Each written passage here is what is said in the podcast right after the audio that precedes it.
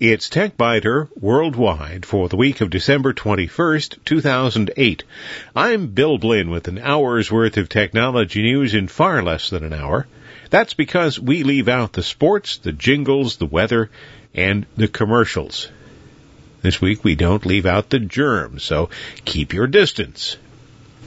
And here's a programming note. There is one more week in the calendar year 2008, but as you may recall, I get lazy this time of year. I'll tell you that I'm working on the annual site redesign, uh, but really I typically just sleep in, play with the cats, and watch old movies. Still, if you visit the site to read the first program of 2009, you'll probably notice that the walls are a different color, the furniture has been moved around a bit, and there are some new cat toys scattered on the floor. So, see you next year and look for some changes. I thought this would be a good time to do a program on Ubuntu Linux since there's a new version. The new version is 8.10. When it comes to Linux, I'm a lot less ambivalent than I was about Vista in the two years that Vista was on my computer, I could never really quite decide whether I liked it or disliked it. Ubuntu is a lot easier. I know I like it a lot. The question is whether I'll still respect it in the morning. Linux has advantages. The cost, free, is certainly one of them. Enough applications exist these days for a lot of users. Hardware support is still a bit iffy in some areas, and if you depend on applications from some of the big software developers, like, oh, say, Microsoft or Adobe, Linux still is not for you. If you install Linux and you want to use the Win modem that is included with computers that still have modems, you're probably out of luck. Win modems depend on the operating system for some of their functions, and Linux doesn't provide those functions. Although you can make them work, it's not easy or simple. That's really not a big deal though, because modems are going the way of the dodo, the floppy disk, and the one horse open sleigh. The computer you buy, if it isn't a notebook, probably doesn't even have a modem. But you do have a video subsystem and that can be another problem area. When I installed Ubuntu Linux on my desktop system, I was slightly surprised to find that Linux now supports the widescreen monitor I use, 1440 by 900 pixels, and NVIDIA has made available the appropriate driver for use by Linux users. The problem, though, is that the driver doesn't work very well. Firefox under Linux, for example, under most circumstances, you look at the title bar. On the right, you see the restore down, restore up, and close icons. They look just like they should. Except for the Linux icon in the upper left corner, you might think you're looking at a Windows machine. But then I hovered the cursor over one of the sizing icons. And what I got wasn't exactly what I expected. They became transparent. And they moved out of position. And then I moved the cursor over the close icon, and the entire bar just faded away like a frightened ghost. It's annoyances such as that that make me think Linux isn't really quite ready for general use yet. However, on newer hardware, my notebook computer for example, that problem doesn't exist. And speaking of the notebook computer, if you have ever wrestled with setting up a wireless connection to a secure network on a Windows machine, try Linux. I had unplugged the network cable, but the Wi-Fi adapter was turned on. Linux told me it couldn't find a network connection. No big surprise there. I wasn't connected to anything, so I didn't expect it to find anything. Clicking the icon opened a list that shows all of the Wi-Fi connections that the Linux machine can see. And in my neighborhood, it can see a lot. It can see almost 10 possible network connections. And every single one of them, thank you, is a secure connection. So I selected one. I selected the one for my home network. And Linux told me that I would need to provide the appropriate passphrase. Well, I knew what that was, so I provided it. And that's it. Linux connected. It established the connection, told me I'm now connected to my own internal wireless network. And yes, it really is just that easy. So how about a USB thumb drive? Well, you'd expect that to be easy, and it is. Just plug it in, wait a few moments, and Ubuntu mounts the drive, places an icon on the desktop, just like an Apple computer would. You know, I'm becoming so used to seeing the drive magically appear on the desktop as a mounted device because I deal with Linux and OS 10 that I sometimes just sit in front of a Windows computer waiting for the drive to show up on the desktop. It never does. So is 2009 the year of Linux? In the 1980s, I kept asking if the year of the CD was upon us. And I kept predicting that the next year would be the year that CD sales would really take off. I had to repeat that prediction for quite a few years, but eventually it did happen. In the 1990s, I did the same thing, except it was with digital cameras. Is this the year? I said. Is this the year? As we rolled into 2000 and 2001, uh, the digital camera sales finally started to take off, and now it seems that everybody has at least one digital camera. Now, with the economy in sad shape, some people who need computers for basic office tasks might examine the lower cost of hardware needed for Linux and the cost of buying the operating system and the applications, zero. And they may then conclude that this is the year of Linux. Speaking of years and dates, I seem to forget things. Birthdays, anniversaries, the cat's name. This does not endear me with wives and daughters or cats, and we should probably go back and make that wife and daughter, not wives. So I drop reminders into calendars. I may forget, but calendars don't. They remind me, and it looks to everyone as if I have actually remembered. But I missed an event. Probably not a very important event as events go, but it was a milestone for me. So I thought I'd mention it now. TechByter Worldwide has been a podcast for 126 episodes as of the week before Thanksgiving, 2008. I suppose I should have made a big deal out of that in episode 100. Nice round number. That occurred on May 17th.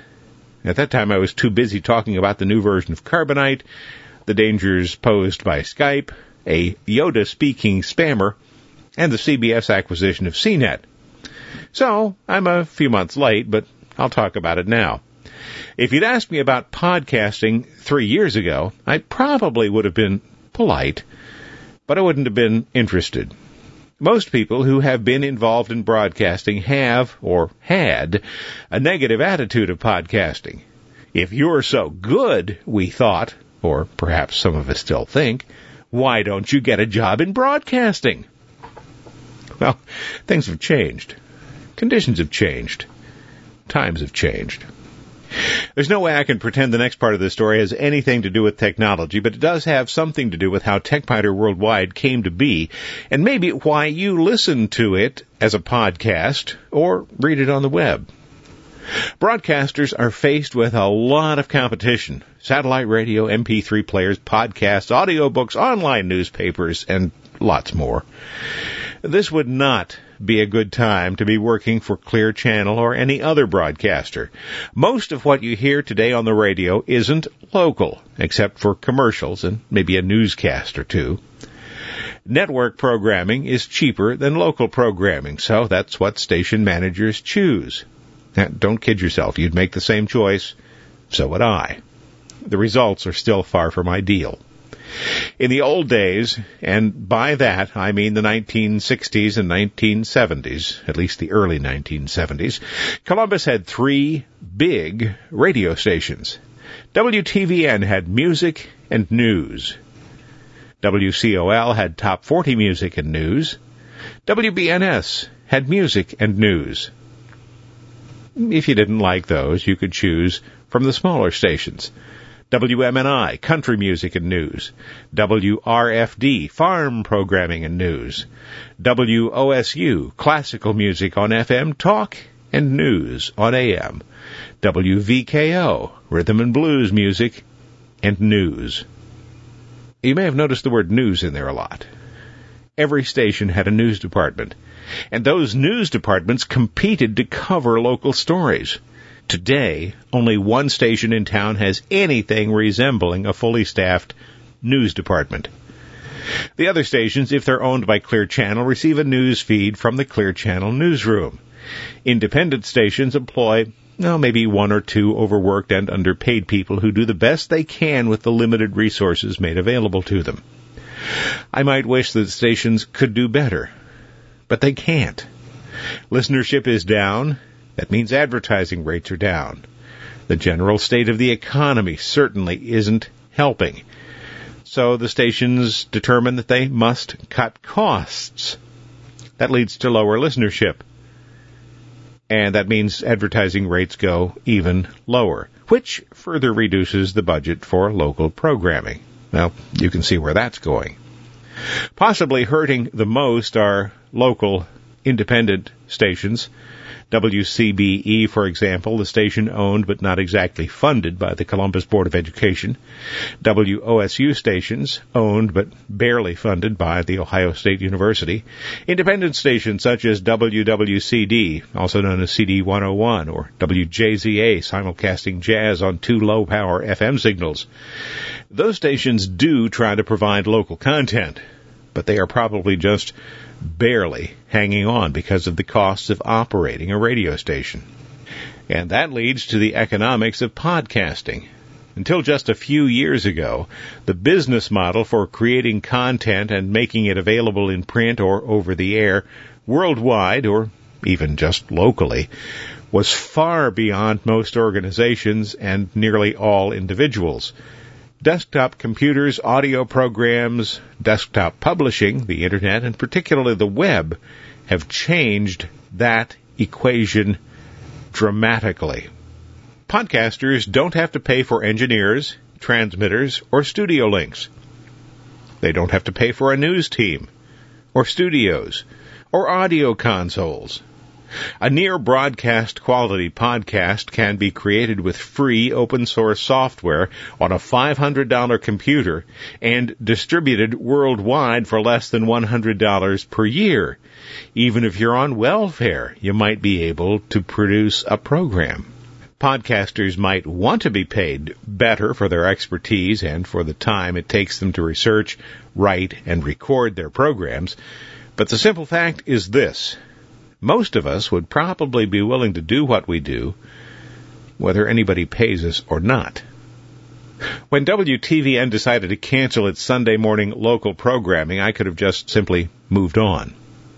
Instead, I opted to turn Technology Corner into TechByter Worldwide, and I can assure you that I am in absolutely no danger of experiencing any income tax increase as the result of contributions to the TechByter kitty.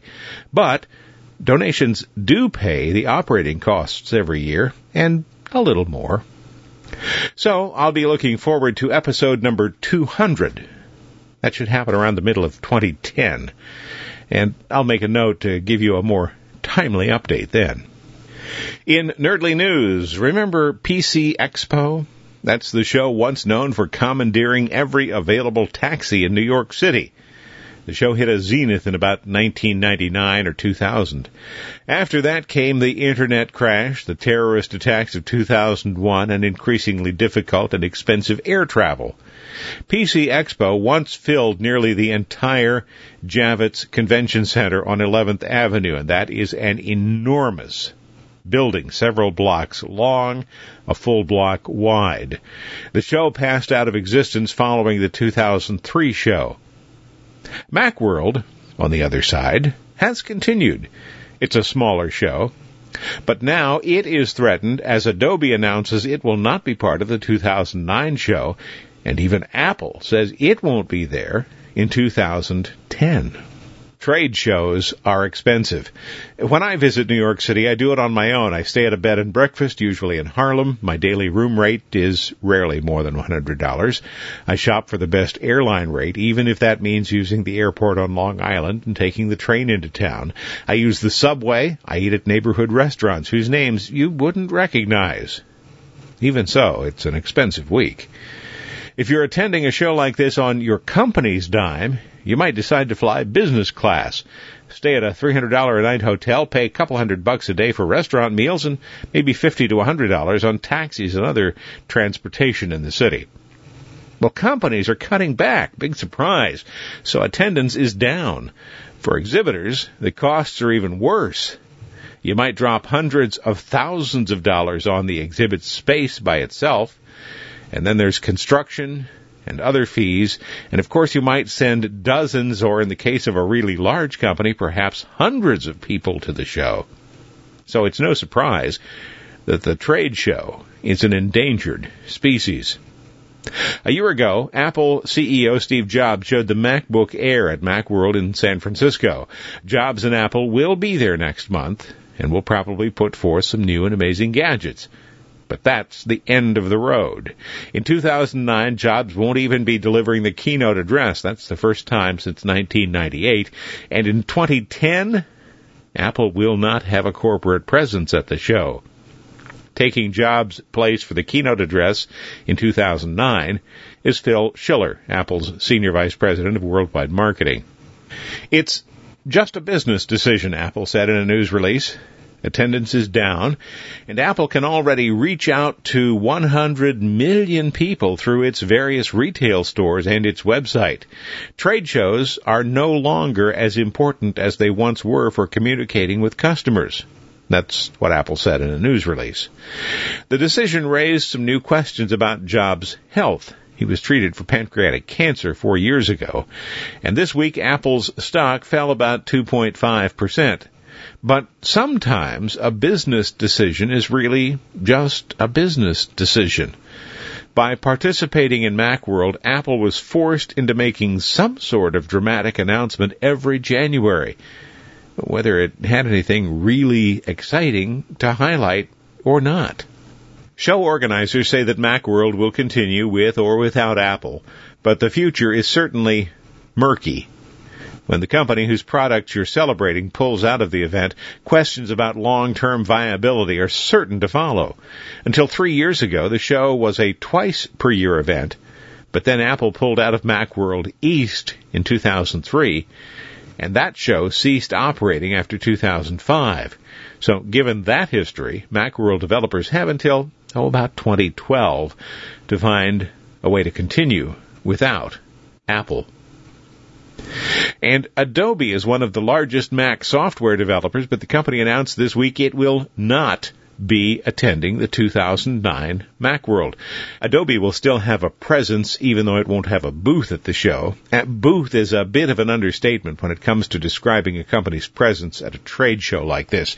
The booth might be 40 by 60 feet, it might be 50 by 100 feet, and it may have a stage or a theater the booth could have a second floor.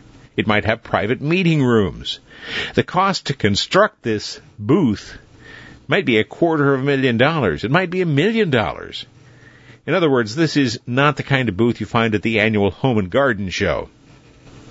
So when Macworld opens on January 5th, Adobe won't be there, even though the company released recently a massive upgrade to its Creative Suite line with Adobe CS4.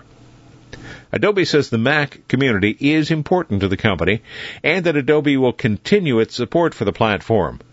Although most graphics professionals use Macs, the Windows based market is far larger, and Adobe is probably looking there for growth. Smashing Pumpkins is not something that you do around Halloween. Smashing Pumpkins is a rock band. Now they say they'll be no longer releasing any CDs. Instead, they plan to rely entirely on iTunes for distribution. Uh, this decision might have had more impact if the band had much of a following these days. Still, it's good to see that more artists do realize that physical products are not the future. For many, they're not the present, or even the recent past. Smashing Pumpkins took a little break in 2000. The band released nothing for seven years, and that Rip Van Winkle act didn't really help their popularity. When they released Zeitgeist in 2007, the overall response was, What? Who? Guitarist and vocalist Billy Corgan says there is no longer a point to making CDs. Instead, he says the band will release singles because people put the single on their iPod. They drag over the two singles and skip the rest.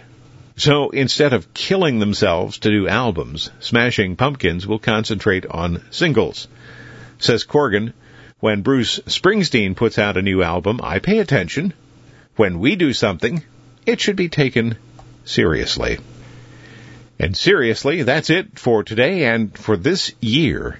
Thanks for listening. This has been TechByter Worldwide for the week of December 21st, 2008. I'm Bill Blinn. Check out the website www.techbyter.com. And if you like, send me an email from there. I'll be back in 2009, January 4th. Thanks. See you then. Bye bye.